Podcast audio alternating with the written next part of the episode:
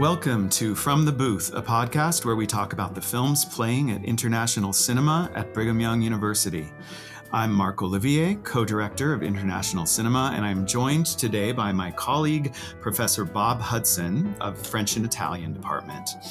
Uh, Professor Hudson received his PhD in 2008 from UCLA, where he first taught autonomous sec- sections of French film and benefited from the proximity to Hollywood to meet Cédric Klapisch, Francis Veber, Jean Pierre Jeunet, and participate in the Colcoa City of Lights, City of Angels Film Festival, um, French Film Festival, I should uh, add. While he uh, researches French Renaissance poetry, Cinema remains an academic passion, and he teaches French and Italian cinema here at BYU annually. Welcome, Bob. Thanks for having me, Mark. I'm really excited today to talk about a movie that I know we both really like, which is Faces Places, um, the last feature documentary, uh, would you say, from uh, Agnès Varda? Yeah, so the the only film after that was the 2019 uh, Agnes Varda that was more of a retrospective. So yeah, her last feature film.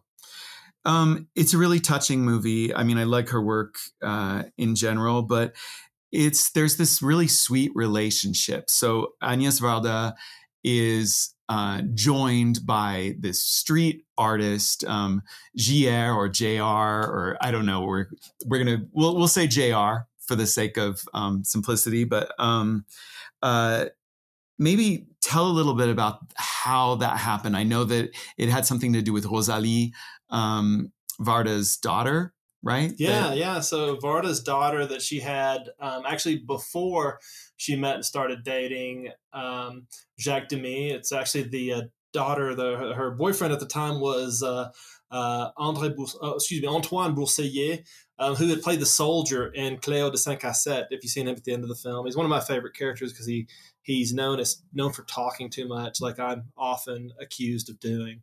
Um, he's just he's, we like right? that yeah. here. But anyway, at a podcast, it's an two, asset. Yeah, and so so Rosalie uh, Varda, who is um, who had kind of at that point taken over for her mother um, with the Ciné-Tamaris, the, the production company that does all of uh, Varda's film and artistic work.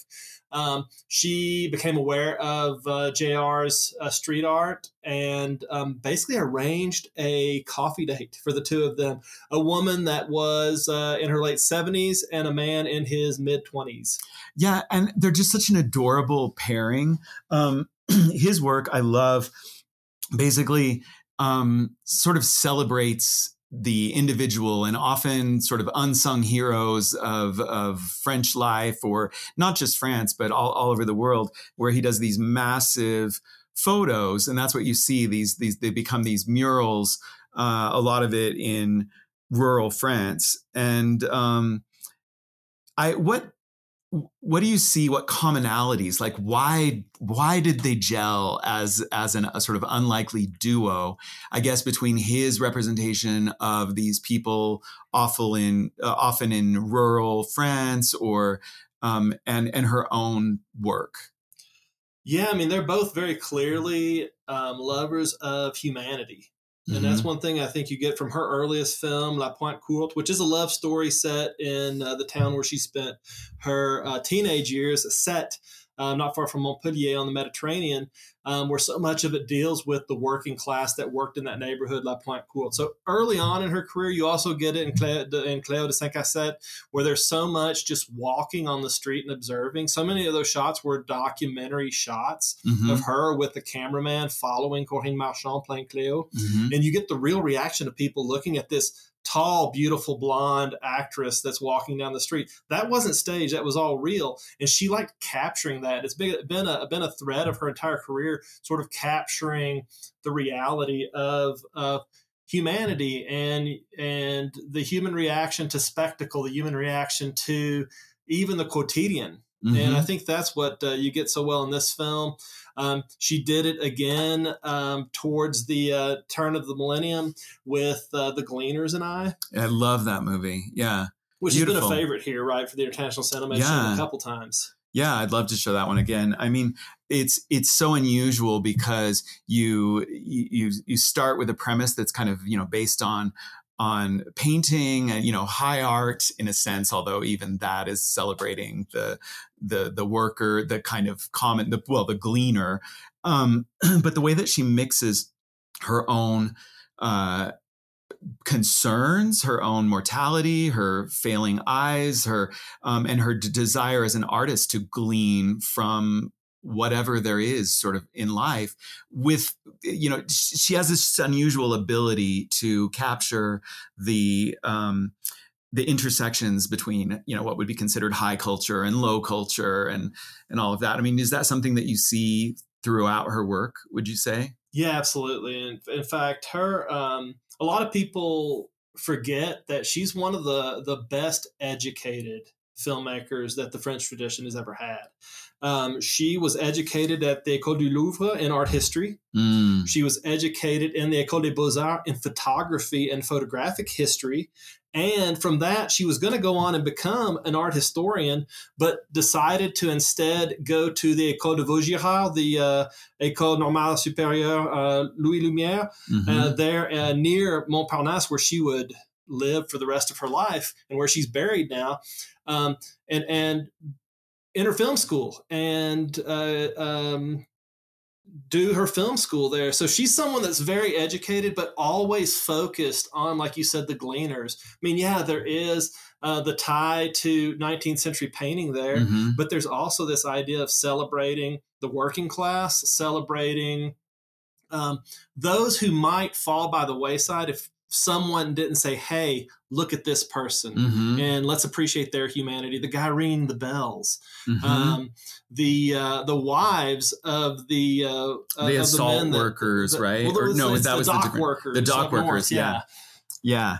Well, um, you know, she's so self-effacing that you would never know that she has that educational background. Like um, in the gleaners she just is like oh i have this video camera you know and and, yeah. and you might as well you, you would think that she has no previous experience filming. She has this way to kind of downplay her own um, you know strengths and her own training and just kind of um, be the person the woman with a movie camera you know um, yeah. So I think that uh, there is some intersection of interests between what she does and what JR or JR does, um, which um, in terms of, you know, his art is art that's ephemeral in the sense that eventually it's going to something plastered on the side of a building is going to wear away it's not inside a museum it's it's outside and it's not really aspiring to be m- important in a conventional kind of critical sense. Yeah.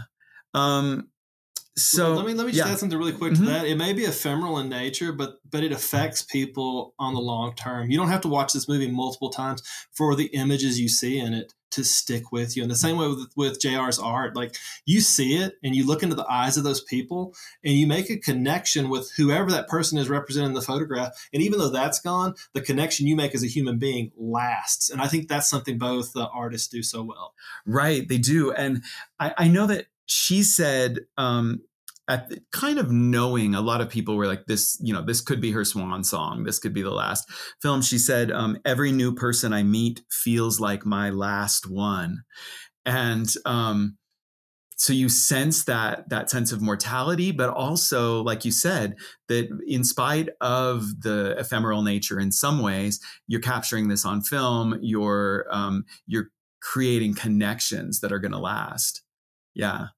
So what connection do you see between you know Varda and the people in the film? Is there anything that stands out for you? I think the way that she celebrates rural France. I mean, she's a woman who, you know, born in Ixelles, a, a suburb of, of Brussels, um, grew up in Sète, and actually doesn't come to Paris until, you know, really young adulthood to pursue her studies. Um, but she's someone that uh, who was Parisian most of her life. You know, she she and and Demy lived in that same house um, on Rue Daguerre for 50 years. Um, her longer than he did. He passed away in 1990, but uh, he was buried, you know, some 300 yards away from where they lived together. So being Parisian, she never lost that touch with rural France. So I think one thing that really stands out in the way that um, she celebrates humanity is seeing value in people and relationships that aren't just the hustle and bustle, you know, metro boulot dodo of Paris, mm-hmm. but are people that know how to live their life at a different pace, at a different clip, and whose accents or whose views on the world are very different from that of a Parisian. And she likes to celebrate that and, and explore that the same way that, that JR goes out and tries to find those people that yeah. are different. Could you, just for people who might not know, could you uh, talk a little bit about the uh, who Jacques, you know, Demy is and the relationship between Varda, which I think is, you know, is present in the film. Uh, what, you know, maybe, uh, yeah, fill, fill us in a little bit on, on Demy and Varda.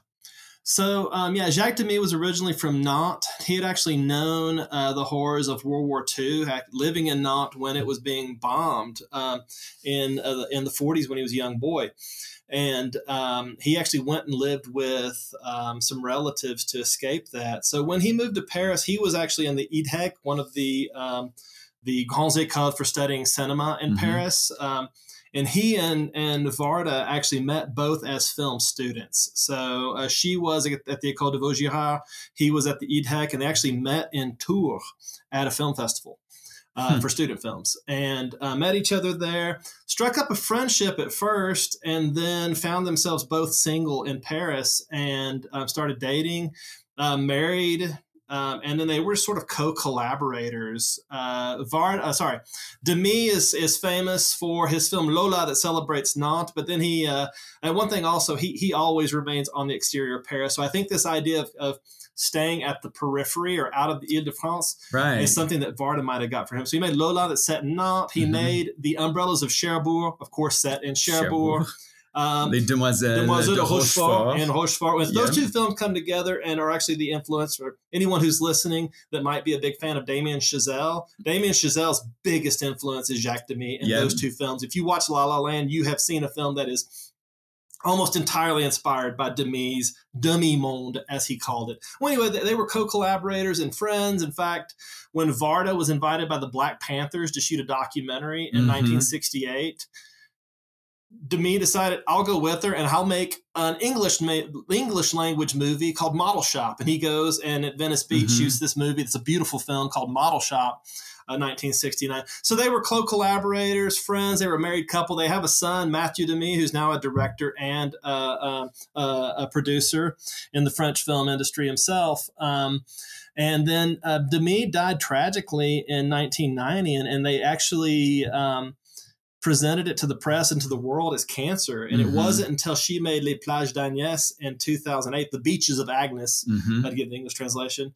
um, that she revealed that he actually had AIDS and was, it, it was so stigmatized yep. at the time that, that she and he didn't feel comfortable revealing that to the world mm-hmm. that he had AIDS. But uh, so it's, it's, it's a beautiful relationship they had. Even while he was dying, she made a film called Jacques de Nantes mm-hmm. which is a film that tells his life story and how moments in his life contributed to his his films and his cinematic vision. So mm-hmm. that's who Demy is. And yeah, you're right. I mean, in every film that that Demy made, there's Varda right below the surface or on the surface. She actually appears as a cameo in Demoiselle de Rochefort. And same way, uh, vice versa, you have um, uh, Demy that's always sort of in the background of how Varda makes her movies. Do you think as far as the public goes or critics that one overshadowed the other or would you say that they were celebrated you know fairly equally that's a really good question because i think that um, the world being the way it was there was this celebration of the male force 1st mm-hmm. that i think um, in the latter years especially um, um, as as Varda hit sort of this this old lady stage of her Mhm. existence, there was this retrospective where people really recognized that Mhm. she was the genius. I mean, Scorsese calls her one of the gods of cinema. Um, and there's people that have this recognition. You know, Criterion Collection was Yeah. released this Complete, complete, works with yes, this beautiful, which I think we both own. We yeah, I mean, it's very expensive. I waited till they had a 50% off sale and, Yeah. and had to get a copy, but it's Mhm. such a beautiful and wonderful collection of all her Yeah. films. So there has been sort of this shift to recognizing the genius of Varda. And in many ways, I would say, and Damien Chazelle would Mhm. not like me saying this, but I would say that she has surpassed Demy in Wow. greatness and Yeah. importance to the cinematic world. Yeah. Wow.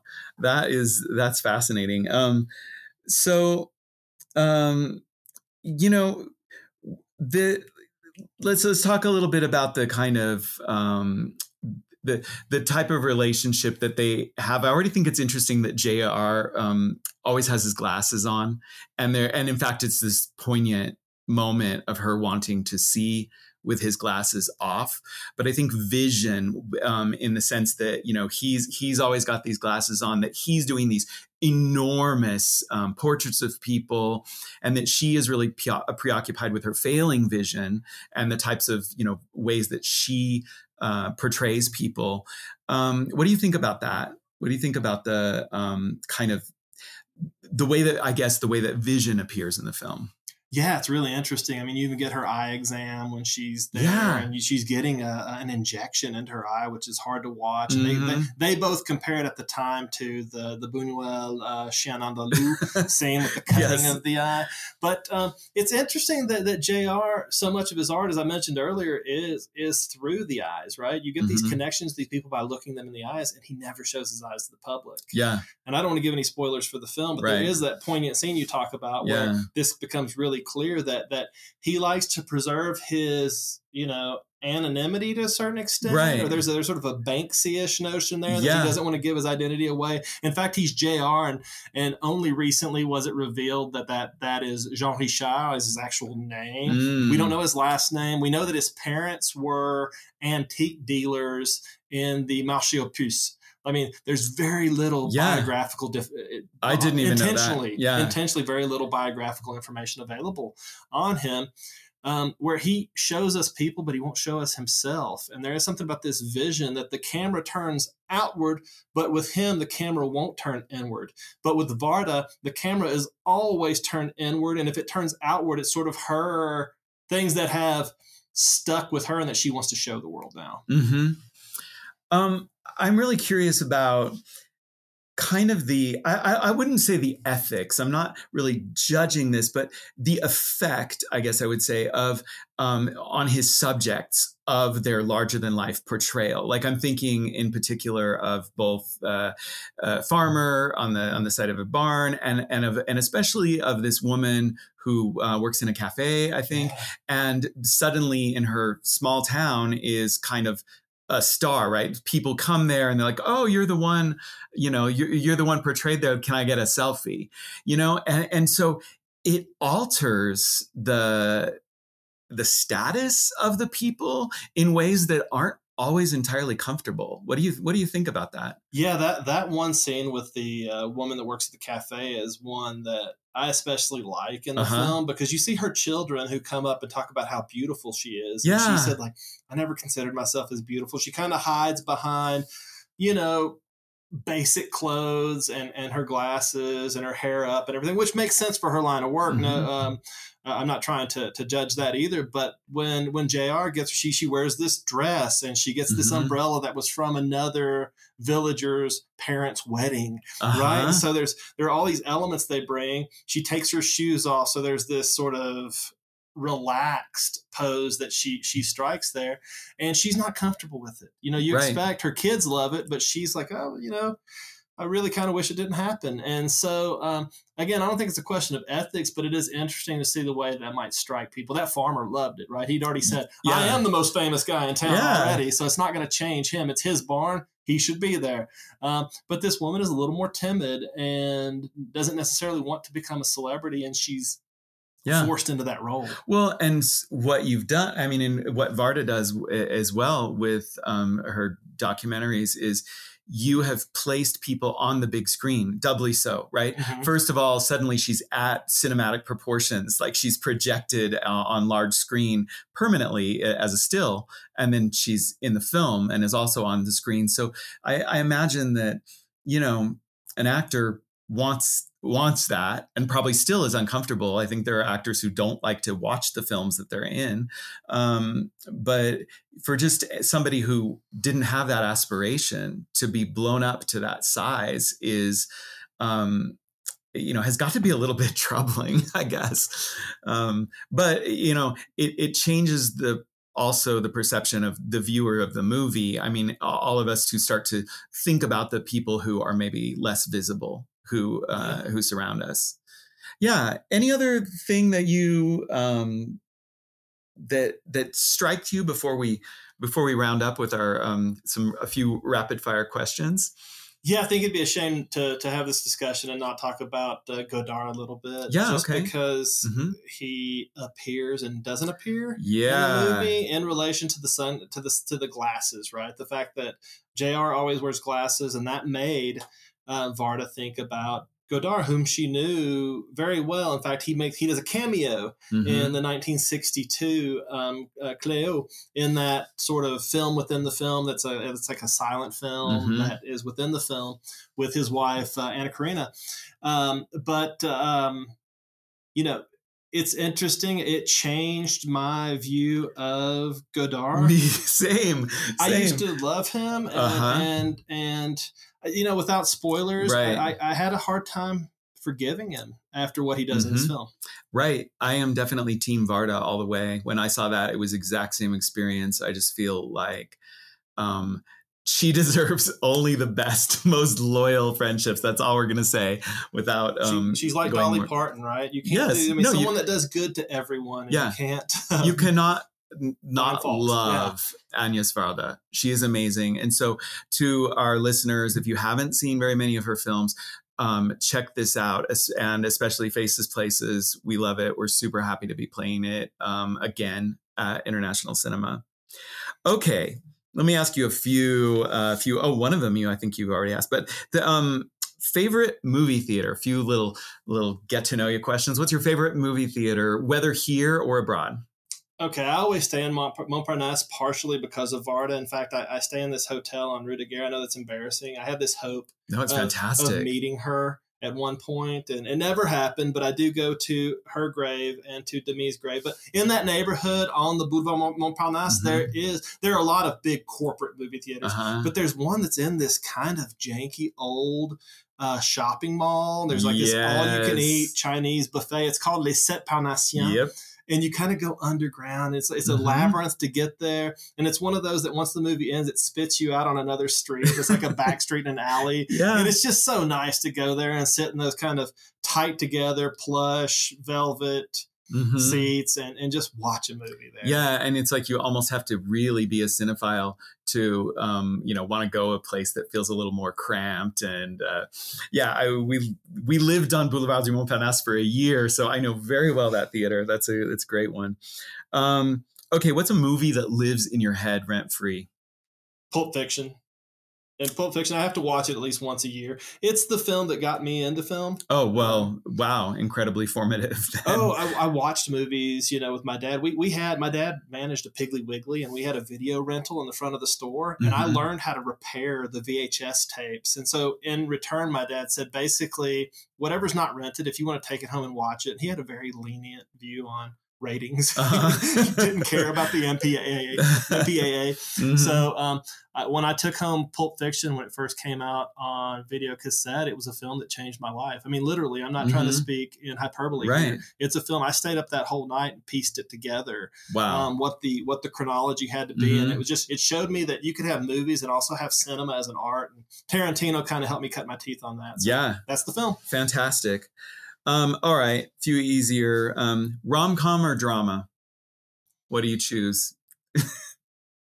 for such a long time, I um, would uh, scoff at the you know at chick flicks or the Mhm. rom com, but I've come around to them. I really have come around to them. Still, if, if I'm given, I mean, it depends on who's making the movie, right? If, Mhm. if Damien Chazelle makes another La La Land, I'm watching that over Uh-huh. a lot of dramas. But if Scorsese makes a film, I'm watching that. So I don't know. I, I just right. out. An Let me- unfair yeah, question. It is. All right, here's one that I think think you kind of already answered. Um, Agnes Varda or Jacques Demy? This is such a cruel. It's very this is- cruel. This is so cruel. It's like asking me like which one of my kids is Yeah, exactly. It's your Sophie's Um, choice question. Okay, so so if you had to, if you could only watch the films of one from the now to the rest of your life, I'm gonna go Varda. Forgive me, Jacques. I'm going Varda. she he, he made so many. Sorry, she made so many more that that would give me more. that would give you more to. Okay, Desert Island. Okay, here's another really bad one.